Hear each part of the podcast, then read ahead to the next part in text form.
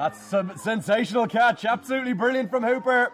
Was hit back firmly by Mayalo. Hammered down the ground, it could fly all the way for a maximum. It's gonna soar into the sky. That's the six they needed. That's 50 for Ferbrache. What a knock that is from him.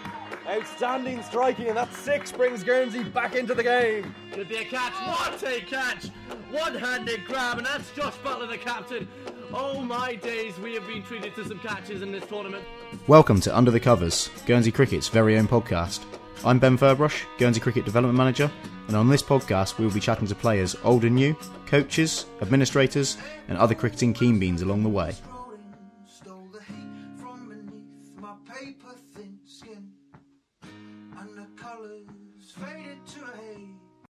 On today's episode of Under the Covers, I catch up with Head of PE at Elizabeth College School, Tom Eisenhuth.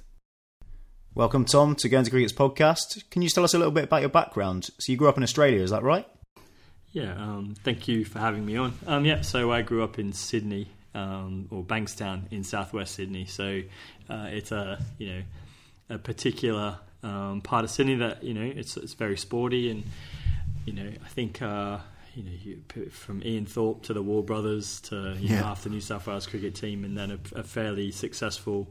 Uh, rugby league team as well, so yeah, it's, it was a very sporty area, um, you know, and it was a it was a very you know outdoorsy you know, childhood.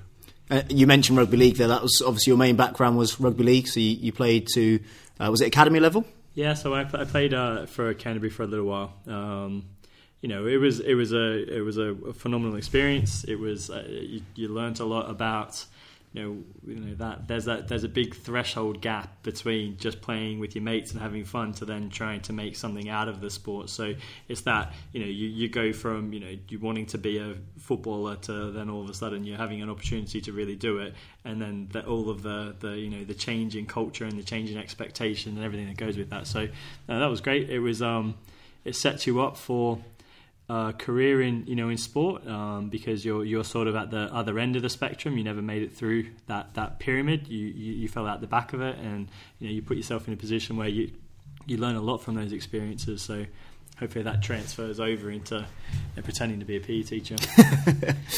Um, fr- from Sydney, then you do you move to America? Was it? No, no. Uh, so I came, uh, pretty much finished my degree, and then I decided I was going to uh, go and travel, and uh, I was going to play some some league in, in England as well. So, you know, I just decided to get up and go, and uh, it was great. You know, it was one of those things where Mum laughed and said, "You'll never leave home," and then I went and bought a plane ticket, and uh, she sort of regretted saying she'd never leave home. So, uh, yeah, and then and then uh, from there we, you know, we were I was there for a good seven years um, in London, and then we went to the Middle East for a little while, and then back home um, to Sydney where my daughter was born, and and then uh, we ended up back in London. Um, my wife just couldn't stand Australians, so um, so we you know she married one, but she struggles with them. But um, yeah, so it was um, it was great uh, to go back home, or well, I thought was home as well, so London, and then um, you know we ended in Guernsey. It just you know one of those you know, chance things. Becky grew up here um, herself anyway, so this is really her home. And she, we met in London, and a job came up with a, a, long license, and you know I left my job and had no job when I got here, and you know had a couple of different things that you were doing as you know while Becky was you know going forward with her career. So yeah, it's been it's been a, an adventure. So, so with that, when you came to Guernsey, um, I believe you worked for the Guernsey Sports Commission to start with, Yep. uh, and then went into education f- following the Sports Commission. Uh, was that straight away with college? Uh, yeah, so I, I came over and I was I'd finished a uh, I was PE teacher in, in London for all that time and uh, worked on the school sports partnerships uh, and was there at the end of that and that transitioned to its current state now. So when I came over, I just assumed you know there wasn't going to be you know the sort of you know the, the job with the, the level of responsibility and the variety that that offered in Guernsey, and um, I decided I was going to do accounting and, and Stuart Feller um, met with me had a coffee, and then he offered me a job and said, you know, we'll, we'll, we'll do your training for accountancy. And then as I was going along, um, you know, I just got offered a chance to do some coaching with the college, um, Elizabeth College, for with the cricket, and then that just evolved. It was just, Right. you know, it's Guernsey, know, not Yeah, yeah. what you know, it's who you know. Yeah. And that- that now leads you on to head of sport at college, um, following uh, David Ray's departure a couple of years back now. Yeah, um, it was it was a probably about as um, you know a perfect replacement for my education uh, that you could ever get. You know, I went to where where we grew up in Sydney. You know, uh, Maltese um, grandparents and um, you know everybody knew everybody in, in where we grew up, and you know my uncles were taught by some of the teachers at my school, and some of the people that taught me were you know in my uncle's classes, and they talked about my uncle, and all their records were still in Yeah. the school records, and it was it was a bit like Guernsey. Like you never like if I got in trouble, my grandmother knew before my mum did. So um, you know it was one of those things where you know you, you're almost have this little microcosm of Sydney where nobody really leaves, and it's sort of you know it's a bit Yeah. like you know here. Like if I if I went home now, you know I could go to the Revesby Workers Club and it'd be still the same people drinking, doing the same things. You know, it's Yeah. it's just just the, just where we were and the way it was, and you know leaving was always oh look at this guy, look at him going off to make something of himself. People always trying to. It was a bit like whoa, hang on a second, you're not allowed to leave. You know, Costa Yeah. Highway, and that's it. So um, so yeah, it's one of those. It's it's just you know it's a a school that has sem- many similarities to what I experienced as a school, and you know, Yeah. and, and you know, I was very fortunate. The PE teachers that I had were, you know, they they, they really stuck their neck out for you at times. So um, Yeah, and obviously college um, put a huge emphasis on sport. Um, I was lucky enough to, to go to college myself, and, and with that, I mean, I played football, cricket, tennis, hockey, all these sports uh, at school, uh, which is which is fantastic. So I know there's still the keen emphasis on that now as well, isn't there? Yeah, very much so. Um, I think uh, it's just that it's that it's that whole evolution um, of that sporting spectrum, and, and, and you know, I you know, you go back to your experiences, and you know, the, the you know the people that in my family that are still playing, and, and you know, taking part at a pretty high level, uh, and that the journey that they've been through, and you know, you're not there to see that, but you, you, you hear about it, and you understand a bit of what they've gone through, um, and and that's very much where we're at. Is trying to balance up that idea of you know finding a way to support aspirations to go into elite sport, but at the same time trying to make sure that you've got an opportunity for everybody to take part and find something that they love, and and you know that's the that's the challenge for everybody that works in sport, and I think that. Um, you know, the more and more you, you go through this experience of you know being a PE teacher and somebody enjoys coaching and you know being involved in those sort of conversations is there isn't really an answer to the problems that we have. There isn't really an answer to you know what we want to try and achieve. You know, we've got a, a system at college where we we really do um, value participation, but at the same time we want excellence. Like you know, there's you know, it's just that fine line that you're running between the two all the time. So it's a very broad and balanced offer. Um, you know, it's it's by no means perfect. I don't think it is in any way, shape, or form. But it's it's you know it's trying to be better, which is the most important thing.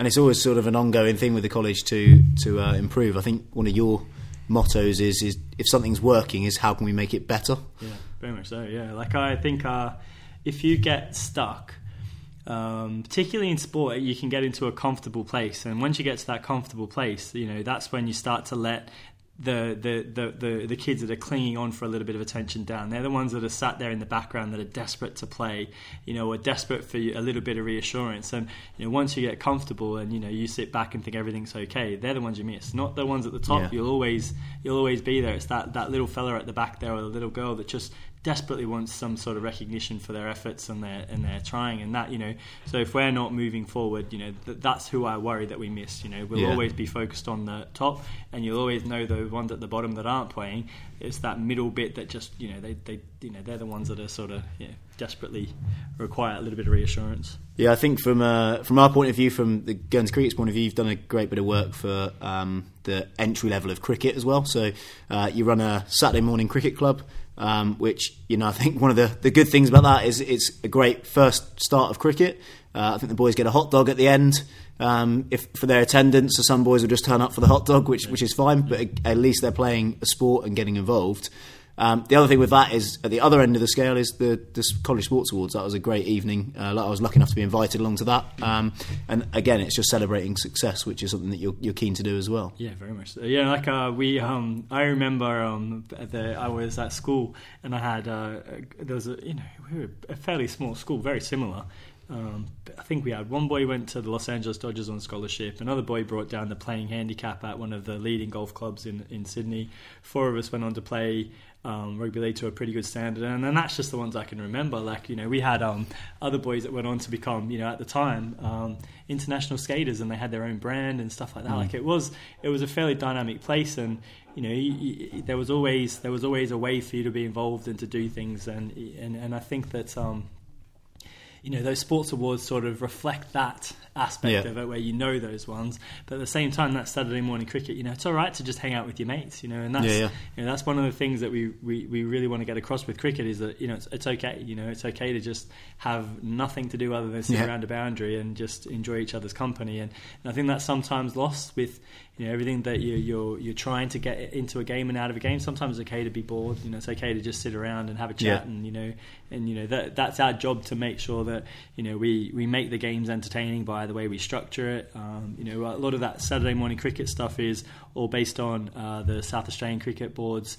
You know, they're changing the pitch sizes, yeah. changing the boundary sizes, making it easier to hit boundaries. You know, making it the ball's not constantly out of play. Uh, some weeks we'll have two um, balls either side of the wicket, so that if they bowl a wide, they're still hitting the ball. And all yeah. of a sudden you've got three cricket balls flying around the pitch, and you know, you, you, no concussion yet. But you know, you're, you're the, the the key thing is that it's you know it's just action, and, and there's plenty of action for them to be involved in. So. Yeah, I think the the key thing there is um, you've made a lot of games around. Uh, I remember last year we did a, a half term camp and you had a game. Uh, was it Chuck the Chicken? Yeah. Uh, which is which was a great little game. If you want to touch on those sorts of games, or yeah. So we we we we, we like I have a real problem with podcasts, and there's a a friend, one of my friends has just finished his PhD and he's done some work up at Liverpool John Moore, um, Dr. James Rudd, and there's another podcast with um, uh, with Rob uh, Gray from um, Arizona State University, and it all looks at skill acquisition and how we learn, and you know the various you know theories that are out there, and you know we we very much uh, we believe in the, the context of the nonlinear pedagogy. We believe in the ecological dynamic psychology and you know dynamical systems theory. All these you know really important buzzwords, but at the end of the day, it's just it's a game centered approach, or you know, yeah. and that's not trying to diminish it because I think you have to really dig deep into the detail on those you know those areas to appreciate the game design and you know how you structure practice, and because you're looking for a more implicit work as opposed to explicit and you know there's some you know fascinating research in those areas about you know how you know you hit a form slump and the, the coach that's told somebody all the time how to do something you know they're the ones that find it harder to get out of the form slump than the one that you've structured practice around the game and the game's helping shape. I think um, sometimes the, the, the, the reason that those theories aren't or those practices are uh, not as um, you know, not as well adapted or not not adapted, but not as well taken up at you know elite level is the the fear of time and you know we haven't got enough time to do things and you know you, yeah. you need to feel like you're in control you know like the whole context of the coach or the PE teacher like I, you know my my best friend um you know his dad lifted me off the ground one day and you know told me that's not what you do when you play footy and dropped me on the ground and you know I was all good with it because I just wanted to play so it wasn't him doing anything other than you know he knew I wasn't paying attention or wasn't concentrating as much as I should have and it, you know and he was just mate you need to sort yourself out and and it was absolutely fine you know like I got yeah. no problems you know like you know I wouldn't you know wouldn't do that now. And I guess that's obviously reading um, players or students' personalities yeah. uh, to work out what works for one player might not work for the other. Yeah. Um, even the way you, you approach something or speak to them about something. 100%. Like I'll run through the wall. You know, like that was never a problem. Like you know, I you know I was pretty compliant there, yeah. not elsewhere. But I was, you know, I genuinely, you know, wanted to play. So whatever it took, I was happy to do. So you know, that for me, that was the right approach. And again, that comes back to that you know, I keep you keep looking at it from a you know when we're talking about the game centered approach or we're talking about you know nonlinear pedagogy or you know um, constraints based learning. You know, you're trying to you're trying to use those uh, theories and concepts to try and inform your own practice as opposed to become dogmatic and fix that this is the way it's going to be. It's about trying to be adaptable, understanding who you are as a coach, understanding who the people you're working with are, and, and making sure that you know you've got a really you know you're tailoring and adapting you know to each situation you find yourself in you know some days it's going to mm. be you know proper old school you know you're in charge and you run the show and that's fine you know that that's part and parcel of knowing who you're working yeah. with and, and, yeah. and, taking a I think that probably changes as well um, uh, often at the it's probably lower end yeah it's more game based but it's probably more more coach led um, and actually um, giving them some set rules and structures. Uh, whereas the higher you get up the, the sort of ladder, if you like, uh, if, if we look for college sake, uh, year seven's probably very much different to what the first eleven training is. Yeah. Uh, first eleven training, the boys know what they need to do to, to what they need to get out of it. Yeah. Uh, just with me sort of steering them in the right direction.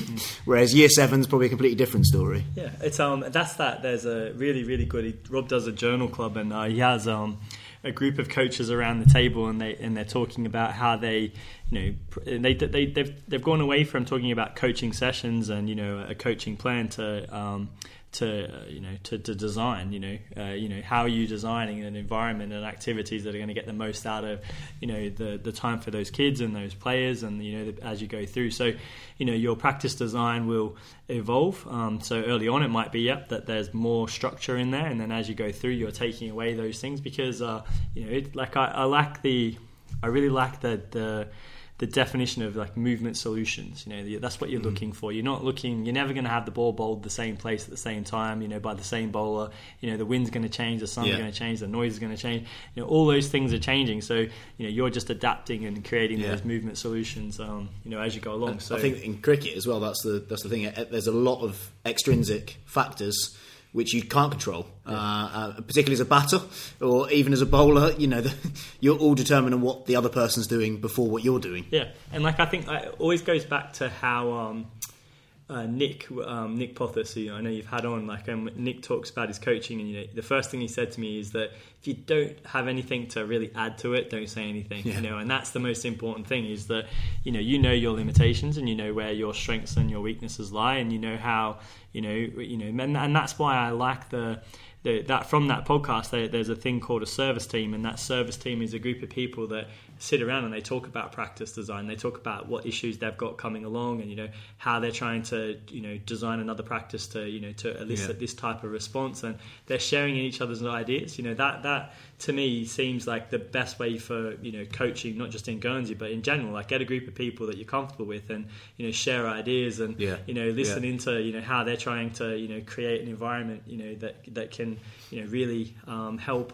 You know, help those you know those players move through that next Yeah. stage into that next level. Uh, that, what you mentioned, uh, Nick Pothas, uh, there as well. He, that's something that he touched on was the fact that when he first landed on Ireland, the first thing he did was go and speak to rugby. He spoke to football. He spoke to all the different sports. He, he wasn't a local guy, so he didn't know what, what to expect from us. Um, and he said he tried to get as much information as possible from other sports and, and how they run things and what works, what doesn't work, what you should expect from players. Um, which, I, which I guess was that a challenge when you, you first took on the role at college? Yeah, I think the the the the, the biggest thing is to it's go along and then get along. So you've got to you've got to really sit back and like the worst thing in the world you could do in Australia is go out and tell you how good it was over there because I know that everyone's just going to push back against that and. You, you, when I first came over and I was working with the sports commission, there was probably a degree of that. You probably came and you thought, well, "What are these people doing?" You know, this is how it's done in London, and you know Yeah. that's not necessarily right. You know, it do- do- it's just that's how it's done in London, and uh, and that's part of that that that process that you go through as a coach. So, you know, there's another academic, Shane Pill, and they talk about the learned apprenticeship. So, it takes roughly seven years for you to to not coach the way that the the coaches had the biggest impression on you, or the mm. teachers that had the biggest impressions on you. So, like I always remember, you know, Mr. Crow it was done this way, and you know, and and that was it, you know, and it's still Mr. Crow. It's never going to be John. It's always going to be Mr. Crow because you know that that and, and I had the utmost respect because you know, he just knew it just needed to be direct and clear, and then I would have been fine with it. So you know, there was seven years of me thinking that that's how it's always done, you know, and that doesn't make it wrong. It doesn't Yeah. make it right. It just means that it was seven years where I was going through this process of wanting to be in control and you know looking for characteristics of me in the pupils, and that that was never going to happen. You know, it takes a little bit of self reflection, a little bit of time, and a little bit of sort of you know, having the right people around you to say, actually, you know, that doesn't you don't need to do that. You know, you can. You know, this is another way, and those Yeah. of things. Uh, uh, and uh, with, with that, I guess, uh, would you say within personality traits, quite an obsessive personality? I think. I think when you uh, find something from the outside in, is you, you've taken up running recently, and uh, I think you refuse to run anything less than about 100k a week at the moment. So, is, Well, is that sort of that competitive sporting background that's, that's driven you towards that? No, it's more of the 105 kilos that I was at. So, you know, it, it was, um, it, it's like I, um, you know, I, you, you just have, it's about trying to you know you're trying to get better and you're trying to make you know the people around you get better and that it, sometimes you get you know you're so far down looking at your own you know what everything else the wrongs of things you Mm. just need to and going for a run was just one of those things where it just cleared your head you know? Yeah. although I've done 100k every month until this month this has been, it's been a pretty bad month but that 20k I got a couple of days to go to try and get 80 so um, so yeah, so it's it's it's just part of it. Yeah, I wouldn't say uh, you know obsessive. Like you know, I like I you know just want to do a good job. I don't Yeah. you know, I don't really think too much other than you know my job is to you know to try and you know create a structure that enables. Uh, everybody to find something they're passionate about, but more importantly, you know, to give those kids the opportunity to, you know, push on. If they if they really want to push on, we've got to have the structure that you know provides that Yeah. for them. You know, and that, that that's like you know that that that's genuinely you know, everyone's, you know, every sport in every part of the world, in every P department, in every country, everybody's looking for the same answers. You know, how do I push them and how do I pull those along? You know, it's it's just part Yeah. and parcel of it. Yeah. Um, it, obviously, we're, we're talking a bit about podcasts on a podcast. Um, there's plenty of very good podcasts going around on learning. Um, I think we're in a great position now uh, in terms of something where media is actually um, portraying the best things. Uh, podcasts, obviously, you, listen to quite a few, Yeah. um, which which really enhance your learning, should we say?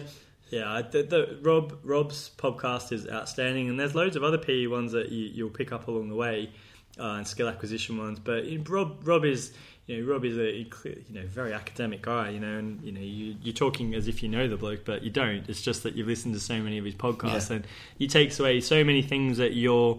And I think there's a certain degree of bias. Like I genuinely believe that it's better done via the game or done in a in a situation where, where you're sort of creating Yeah. as close a link to the game that they're going to play when they're older. You know, it's like the if you teach somebody to dribble around a set of cones, they've got to learn to dribble twice because the cones don't move and, and everything Yeah. about the place is you know you know quite unique. So obviously that's directly linked to um, game-based practice or variable practice or fixed practice, um, which obviously you, your orientation of it is that you, you like to go as close as you can to a game, um, but there is time and place for, for the other ones as well within the sports. That, that, and that's that. That's the beauty of uh, coaching. You you sit here and you, the more you listen to you know the academics talk about it that believe in the ecological approach and you know you the, you listen to the academics that, that, that there's still you know there's still a place for fixed practice. So it's about meeting in the middle, uh, and that's your that, that, that, one of the things that came through on uh, there was another podcast I was listening to I can't remember it was you know they were discussing that how do you get the relationship between the academics? So how do you get that that, that you know the lived experience you know closely aligned with the academic researchers behind it? And you know, sometimes it's you know and, and a lot of academics now that you're listening to and uh, uh, that are talking about uh, you know their role is they they understand that and they get that and they're trying to work out how they can bridge that divide uh, and how they can make their their, their papers more accessible and it, it is hard like you know I read my reports from when I was a kid this morning with my, my son and you know Tom doesn't pay attention was a fairly common theme, you know, and, and I and I you know for me to get through an academic paper is a real effort. You know, you you really have to concentrate and you really have to try and you know take your time and you have to go back to it every now and again and, and just to make sure you understand what you're doing. So it's when you're talking now doing the podcast and you're doing that, you, you really are. I'm very cautious to. In the past, it would have just been like, "Well, I know what I'm doing. You know, I'm. Yeah. You know, I've been Yeah. doing this for ages. You know, and I don't think that helps coaching, and I don't think that helps uh, teachers as well. I think that you know being somebody that's self-reflective and that you have the you know just take your time and really consider what you're doing as opposed to just go at it like a bull at a gate. Which I don't think there's a problem with that necessarily. It's just you know when you're when you're trying to design programs and design you know what you'll want your P program or your coaching program to look like, it's better to be a little bit more reflective and, and not be dogmatic and not think that one is right over the other. Um, you know, and, and, and then take the time to listen to you know to, to those people out there that you know that they've got great ideas and they and you know they really want to share those ideas Yeah. and, and that's the that's the beauty of podcasts. That's the beauty of you know social media. Um, Yeah. Twitter is just a you know phenomenal place for you know if you find the you know you get you you follow a thread and then you'll pick up all these other people. Yeah. You know, you can be a good thread, it can be a bad thread, depends on you know what you're following. But you know the the you'll you'll you'll you'll get people and they'll just like leave little ideas all the time and Yeah. you know it's I, I, I think you, you touched on it there as well that um, coaching is just evolving so much, and I, I guess teaching is as well, uh, from where it used to be to where it is now. Um, the example in cricket is everything used to be by you know the Lord's textbook is this is how you play a, a front foot defensive is, but actually now is it can you keep the ball out and how do you keep the ball out? Is that effective? Yes. Does it work for you? Yes. Mm. Right. Let's work with that then. Yeah. Um, and I guess it's the same with, with every other sport as well. And that, that's like you. That's the the, the Don Bradmans and the Steve Smiths and the you know those sorts yeah. of characters that, that, that they'll they'll always be someone like that. You know the the problem that you what happens with that is that uh, people are quick to say, well, they're just a freak and they're just a, you know, they're brilliant and it's just they're incredibly talented. Not that you know, Steve Smith works incredibly hard and that you know that yeah. system is built because he solved all the problems that he was facing as a young cricketer. So you know, this is the way they're going to bowl out there, so I'm going to hit it there. You know, that that's yeah. him. Like that's that's solving movement solutions. And you know, Don Bradman, it's as growing up as a kid that just lived and breathed cricket, and that's all I wanted to do. You know, the Waugh Brothers. You know, I would be playing at Memorial Oval, and if New South Wales wasn't playing, you could walk over to Bankstown Oval, and you could sit there, and you had you know basically the New South Wales cricket team behind you, and you know, they they were just knockabout guys from you know Panania that uh, that my teachers played against as as, yeah. as cricketers. So it was that you know, you just lived and breathed. So you understood how Bradman, you know, evolved, and you knew that he had the stump, and you knew that he had the golf ball, and you knew that it was yeah. the water drum. So it's it's just it's just that it's just that process of just you know they're not freaks, they're not you know supernatural. They just worked really hard, and they they found better ways to solve lots of problems. And I and and that's where we're going with all of it, you know. And I don't think that. Um, sport has the you know if we let the scientists take over and it becomes too you know tick box yeah. and too mechanical, then people lose interest. You want that yeah. quirkiness. You want that. So as coaches, it's you know, and that's I think the thing we talk to the boys about at A level is that you know, how Americans see sport is sports entertainment. So you know they'll adjust yeah. the rules and change the rules to make it more entertaining for, for entertaining for for consumption.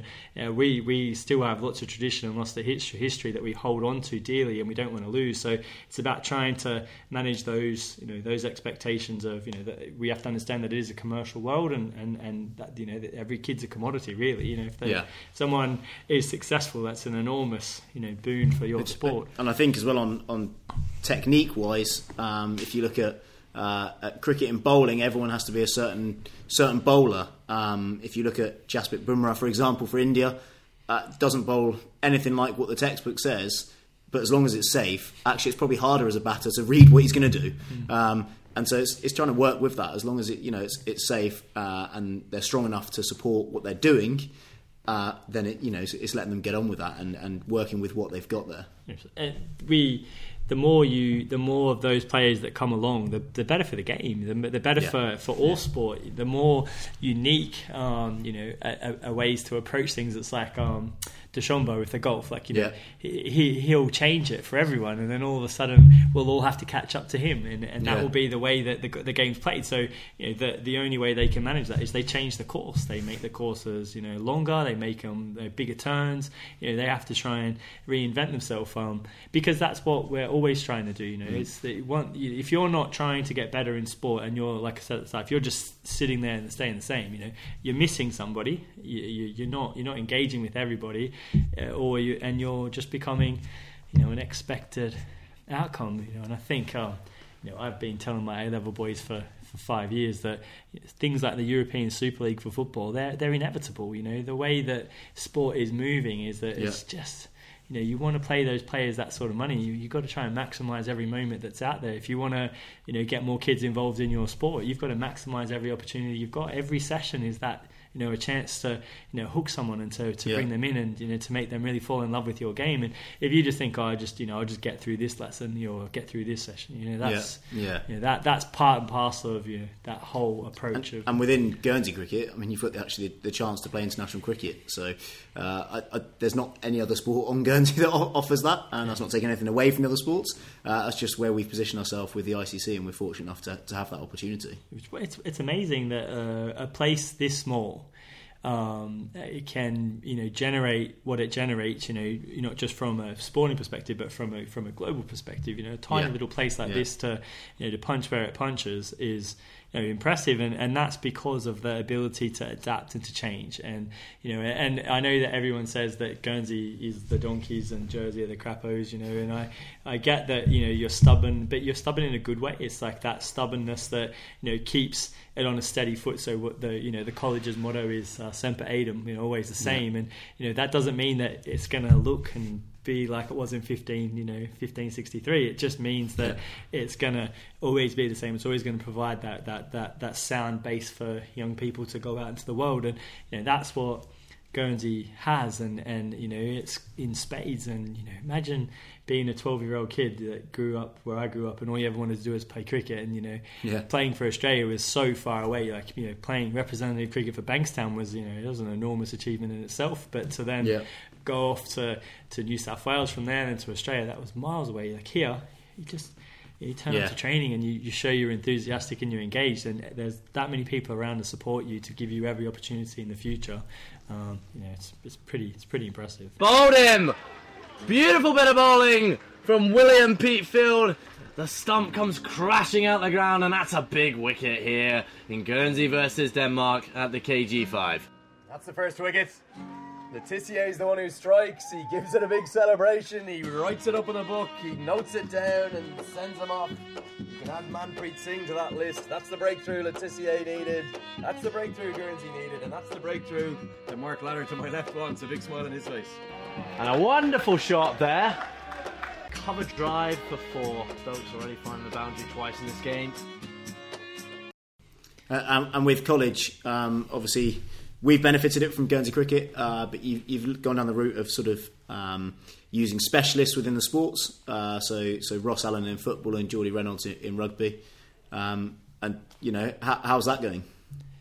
I would like to say it's revolutionary, but it's not. It's just you know, it's just what happens. You know, it's it's the fact that we have a I have a finite set of skills. You know, my my skills involve you know making good sandwiches and you know, you know, you know burning down the pavilion. Yeah, like very dry sense of humour. You know, like that's that's pretty much my strengths. You know, after that, I'm I'm in a bit of a struggle street. But you know, the the idea about having you guys involved is that that that's that point of having that bridge. In like the one thing I picked up from London is that, and uh, the one thing that I think will change PE as a subject and change our role in the sporting you know community is that it doesn't finish at 4.30 as much as we would like yeah. it to you know as much as we would like to think about its GCSEs and its A levels and all the academic stuff you know our real job is you know what what happens for them you know from a physically you know active you know moving you know enjoyment of sport those sorts of things are that's really at the core of what we do and I don't think that you can afford as a department to, you know, or as a subject, you know, teacher to think that it's going to finish for you at 4:30 or four o'clock or after that after school club. You know, it's yeah. one of those things where you need to immerse yourself in your sport. So, you know, if you've got somebody in your school that's in charge of you know hockey and or, or football, you know, you what you really want is them to be as immersed in that sporting community as close to school as you can because the more they are, you know, the more benefits you get as a school. And I know it's very different, you know, again, and I go back to my time in London, that's not necessarily going to happen in London because there's a lot of schools in a you know, yeah. condensed space and you don't have the same access to sport. But it's, you know, and, and, you know, we've gone through hundreds and hundreds and hundreds of programs that were always going to bring you know school into sport into school so that you could have a basketball club based at your school. And you yeah. know the idea was it just naturally means that everybody's going to take up basketball. No it's not you know. All it is is that you can have a basketball club based in your school. And the only way to get your kids to go from your after school club into that basketball club is if you as a teacher you know show a real interest in in that process. And you become that that part of that bridge that crosses over. So signposting and giving out flyers and you know turning up to the first session that's all well and good. You know, that's the, yeah. that's great. It's what you're, you know, and that, what we do with you and we do with um, Ross is that you know we want you to become part of that program and not be an add-on to that program. We want you to, you know, feel as if your contribution is having a wider impact on what we offer as a, across the board. And you know, the the idea of us having a service team and you know guys sharing ideas like yeah. You know, that that's about as fundamentally important on that next phase for us. And you know, if you're an 18 year old boy um, and you want to play for Guernsey cricket and you're not quite there yet, um, but you, you you know, our job is to help that transition over to cross that bridge. So Yeah. you don't want to lose them. Then you know you're 18, No, yeah, yeah, you're finishing your A levels. They've had a great last year. You know you, we've had some great cricket. We've had Melbourne Grammar. We've had schools from all over the country come over. You know you've had this really wonderful experience, and then the season ends, and then all of a sudden you're not in that comfort zone. You're not in that that, that blanket. You're not with the college and your mates, and you're not with me, and you know you're not getting a donut when you get a duck. You know all those sorts of things that they're not there anymore because you're out playing with men, and you know. Game's over. Not Yeah. like in the past where you went up to the bar and you had a drink. You know, people would go home, and you know, there's Yeah. that. You know, that not that same camaraderie at times in a club. Not that there isn't. It's just a different camaraderie to what it is Yeah, when yeah, you're a mate, yeah. somebody that you've been to school with since you were 11. Yeah, and I, I think that's where the college are actually exceptionally good um, from this season, particularly. Uh, they had a great team unity. Uh, they were all mates, but they varied from year as sometimes as young as year nine, right the way through to, to upper sixth. So you know, it's completely different age groups there, but uh, the way they work together is fantastic, and also their buy-in was was exceptional. We, we were out of season, and everyone wanted to play. We you know we weren't. We weren't at school. It wasn't a case of putting the team on the notice board like it used to be when I was there. Yeah. It was a case of right. We need to email or get the captain to text round, find out who's available. Every week you have 20 guys available. It's, it was incredible, really. we, we you talk to him, and that you know that goes back to Nick as well. Nick walked in, and I asked Nick to um, when I first started coaching. I said it would be great if you gave the the captain that year, you know, you know his his blazer. And Nick went, okay. So they were all in the sports hall, and uh, Nick came in and he, he talked about you know his time at school and what it meant for him and the legacy that you leave behind. And it's all you know, it's like everybody wants to talk about legacy and everyone wants to throw out these cliche words in sport and that's because it's easy you know. That's Yeah. just what we do you know. We, we, we find a theme and we, we, we, we run it down as far as we can and you know the 10,000 hours you know that's you know it was like for a moment there like nothing mattered unless you were doing 10,000 hours. And Yeah. you- like when you actually look at it it's like well actually hang on a second here. What are they talking about? And you have to but you get carried away in it and you, and you get carried away with emotion and all the other things that come through in sport which is you know your job is to you know to with those boys is to just be that you know that that steady you know that steady ballast you know you're just you're you're moving along forward and and they're going to have bad days and good days. They're going to be on the boat off the boat. You know you're just going to have to be steady and move it forward that way. And you know those boys um, yeah, and it started probably you know six years ago, and it was very much that that moment when Nick said, you know, it's about your legacy and it's about what you leave. And then we we talked to him, we said, fellas, you can go and play for any club in the world you want to, and you'll get Yeah. the opportunity to go and play for any club in the world. But w- when you finish in year thirteen, that's it. Yeah, you're done. You're Yeah. done. You know, you Yeah. don't come back to that club. You're you're moving on to that next phase. Uh, our job is to make sure you're as prepared as you possibly can be for whatever it is that phase is. Be it trying to play for Guernsey, be it trying to go off to the boys that are going to go to Australia this year, or be it you know, and that that's probably of all the, successes we've had to have two boys to have the uh, the guts. Uh, to, to, to apply to that Darren Lehmann Academy. Yeah, You know, definitely. like we, Yeah. we wouldn't have had that a few years ago. Yeah. Um, there would have been boys that would have liked it and would have done just as well. Um, Yeah. But you know, to have the confidence to say, actually, hang on a second, you know, I really want to have a go at that. That that's a, Yeah. that's probably the, the the biggest thing that's come out of what we've managed to do now. That and the fact that they just hang around with each other. Yeah. they, they, they walk around yeah. the boundary. They, But they enjoy each other's company, and that, that was something that um, they, they brought up with me was the fact that you know they're, they're all good friends. Um, it doesn't matter if you're in year nine or if you're in year thirteen. It, it's, it, it's regardless of the point. Is when we turn up, we, we hang out, we, we chat, we chat about everything. Um, but yeah, no, it was, it's a great little team they've got there, and I, I can imagine it's the same within rugby. Um, obviously, you had Isle of Man over uh, last weekend, I think it was, Yeah. um, and I went down unfortunately to watch a bit of those games, and it just looked like the, the guys were a, a great team unity. And then uh, off the back of that was popped across the road and watched the hockey. The hockey seemed to be, you know, again, college hockey's always been very high standard. Yeah. Uh, obviously, Andy Good's there coaching as as, as a Guernsey coach as well as college coach, so you know he's um, he's seen a lot of players through through that team. Um, although he did voice his opinions on the sideline quite quite vocally to the referee the Saturday I watched.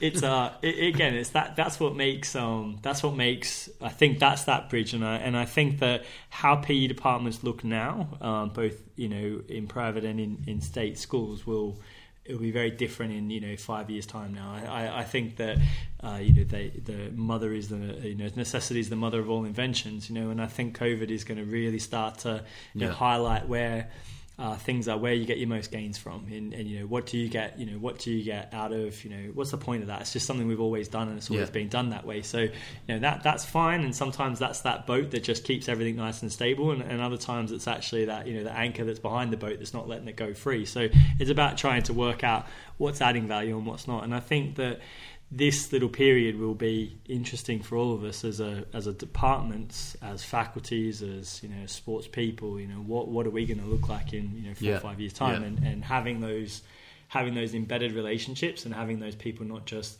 that are just you know in the college that are just all college because you, know, you can become very inward looking you know no doubt about how we you know how I went about it early on you become very inward looking because you're so desperate to try and you know get a game you know back again and to be kids to be enthusiastic about sitting around for six hours some days and Yeah. maybe not doing anything you know that's a Yeah. hard sell for kids that can just pop on and off their phones and the internet and you know Yeah. their games Yeah. Uh, cricket is not a natural place for kids to to, to, to travel towards or a direction of travel um, so yeah it's, it's it's one of those things where I think that it'll all change I think the more open we become and the more engaged we become with local sport and the more we work with those sports and the more we integrate with each other the, Yeah. the greater the outcome like I that, that rugby the other week was it was sensational like Well, I mean, you've gone from what probably three or four years ago from not playing rugby until you get to sixth form to to having rugby. I think was in every single year group. But there was a, there was a game of rugby going It on. was, it was pretty Um, good. It was it was just you know like I'm, I'm rugby league, so you know we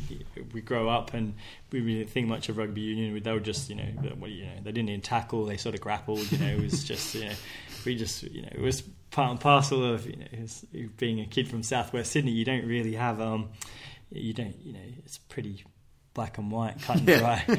you call a spade a spade sort of thing. So you know, it, it's just part. You know, it's part to see. You know, the boys just dive in and, and throw themselves into Yeah. you know, something as physical as it is. You know, like I haven't played for a while now, and you know, for good reasons, but but but it's, it is incredibly physical, and like you, you know, because you're not around it all the time as well. Like if you're around it and you see it all the time, then you're you're in a habit of seeing those things happening. Whereas we just haven't done it for such a long period of time. We haven't had a school as you know genuinely you know driven by the game as, as Yeah. King Edwards were. You know that they were phenomenal. And, Yeah, yeah. you know, to see the Yeah. boys just punch back at it was that was it was really impressive. And again, that's a really young team. You know that that group of Yeah, boys. yeah.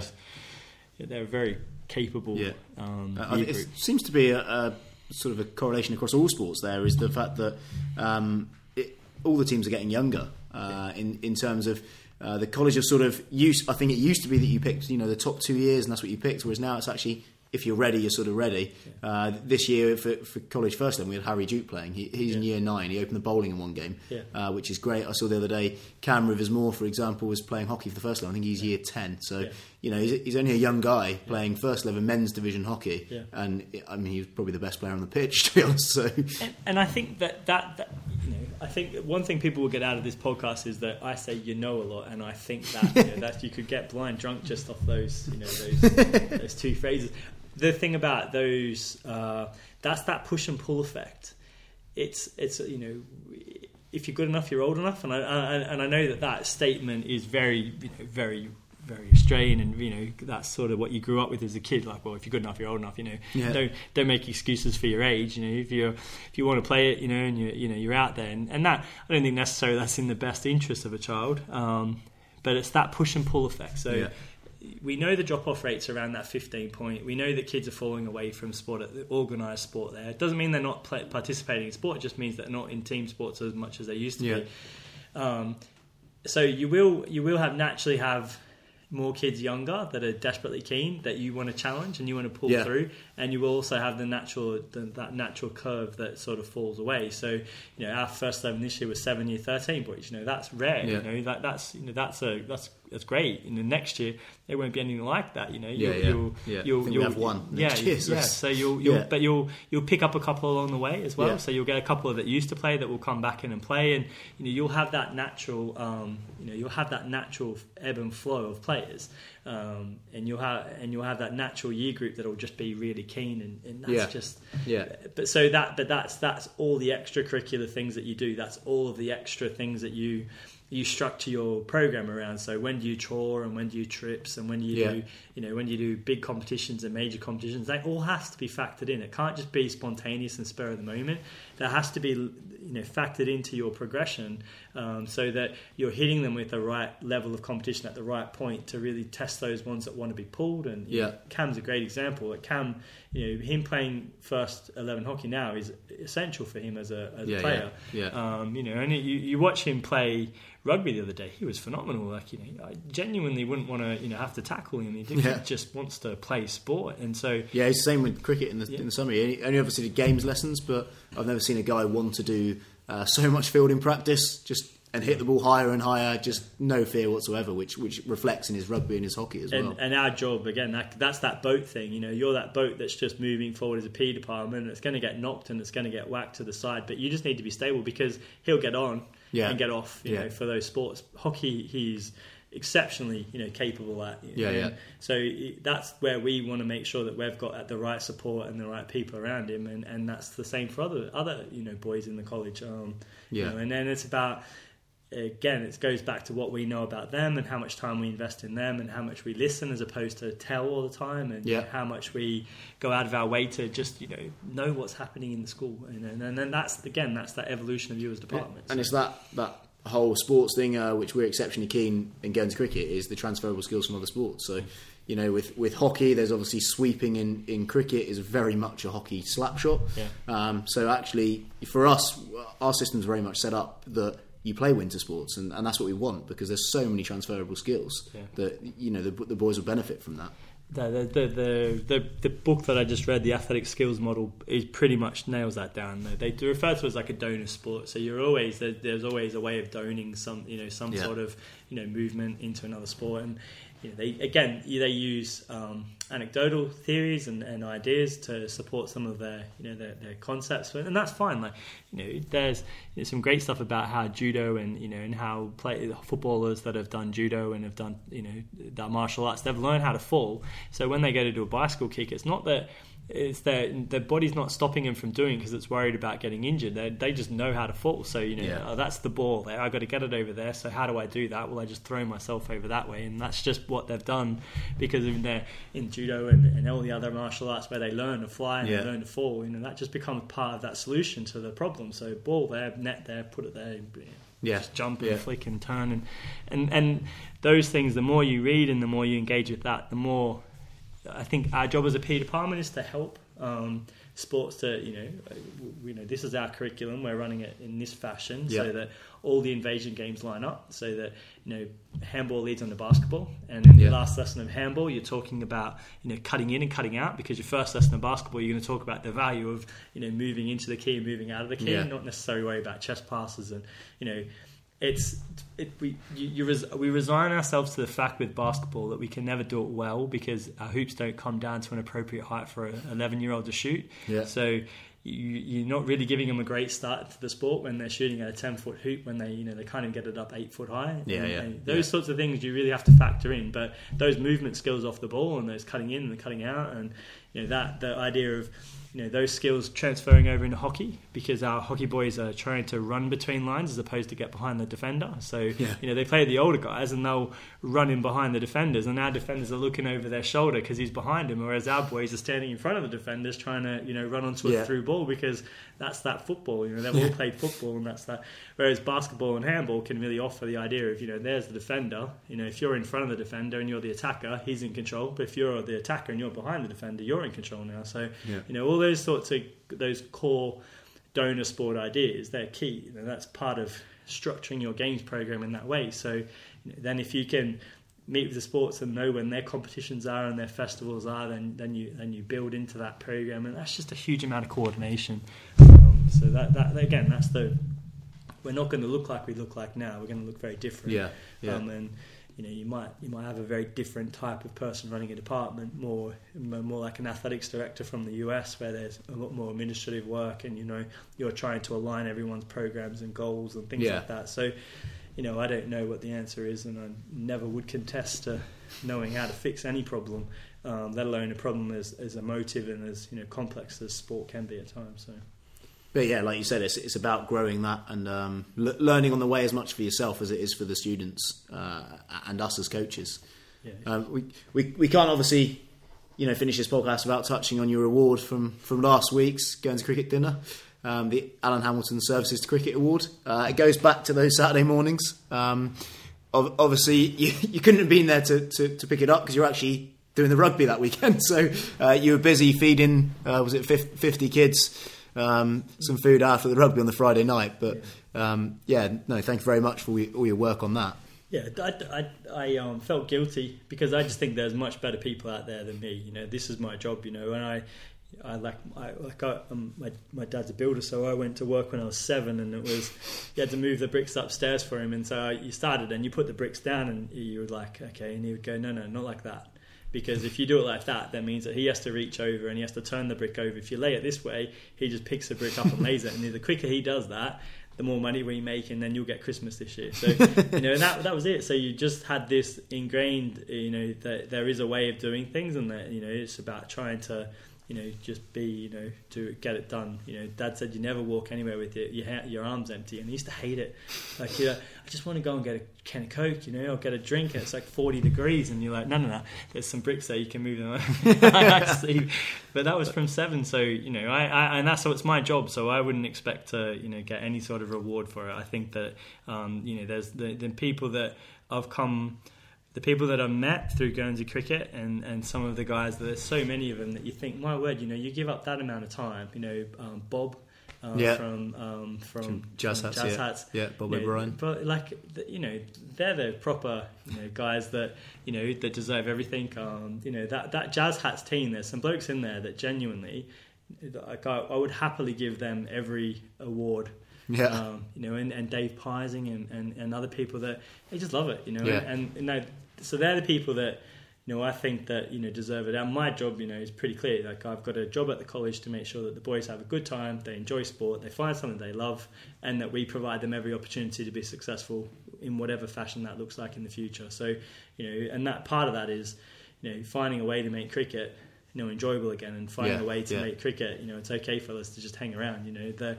make them involved give them the chance to look at the kit that we'll design and you know think about the kit that's going to come out and all those things are just part and parcel Yeah, of what yeah. we do so Yeah, that probably explains why uh, you built your own house as well. Then was was Max uh, lifting bricks up the stairs for you? he must have been about two then. So I, say, I read I read my reports when I was his age, and then I looked at his reports. Becky's freaking out. I said, "Well, look, it'll be all right." I said, you know, she goes, "I said when I said I think I've turned all right." She said, "That's just nonsense." no, thank you very much for jumping on the podcast, and uh, it's great to catch up and really dive into coaching in, in a completely different way. Um, but yeah, no, obviously very well read on the on the subject. So thank you very much. Thank you, and um, yeah, it's a, it's been um, it has been an unbelievable journey. Um, you know, to get to where we are today, from where you know where it started with Nick and you know all the trials and tribulations. But it wasn't that it was it was the games problems. It wasn't that it was the you know Guernsey cricket's problems. It was just cricket. You know, it had this. You know, I was going through this transitional phase of you know trying to make it you know, make it you know fun again. And you know, Yeah. I, and like I, I remember the boys were at a, we were playing a school, and um, one of the boys uh, from their school said, "Oh, he doesn't really like cricket too much. He just has to play. You know, it's just part of what he has to do." And then the the the, the two they were both in year twelve at the time looked at each other and went. And they didn't say anything, and they came and sat back down. And I heard them talking because we were at a we were down, we were staying at a school down in the southwest, different school, and um, we all sat around and, and just sat in a room. There was no Wi-Fi, you know, so we all just had to sit in a room, you know, pretty similar to this, and everyone was just on a chair and they were just talking. And one of them asked, "Well, why did he say that?" And it was because they couldn't believe it. You know, Yeah. they they wanted to be there. They they Yeah. loved it. You know, Yeah. they just wanted to be with their mates and have fun and enjoy each other's company. And, and you know, and it was one o'clock in the morning, and we were all just sat there talking. You know, there was no. This is kids ranging from you know 15 to 18, and, and they all just wanted to listen to each other and you know share each other's experiences and talk about the game that day and you know what was coming up in the next couple of days. And you know that pretty much summed up. At that point, that was where we knew we were going in the right direction. You know, you, you had these boys that just wanted to play. They just wanted Yeah. to get out there and enjoy, you know, enjoy the game. And you know, that's all I ever remember. Just, you know, I could have, you know, given all. the League was league. You know, I didn't really mind. But cricket was cricket, and cricket was, you know, sacred. It was that that thing in Australia that you grew up with that.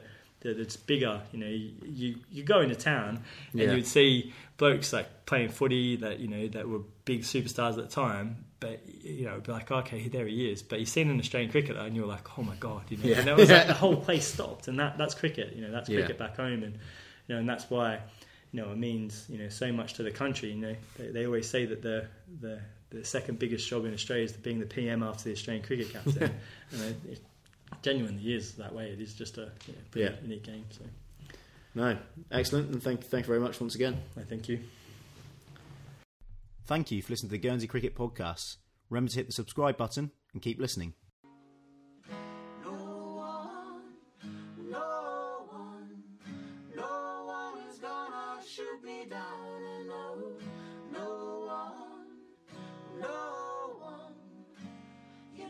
gonna shoot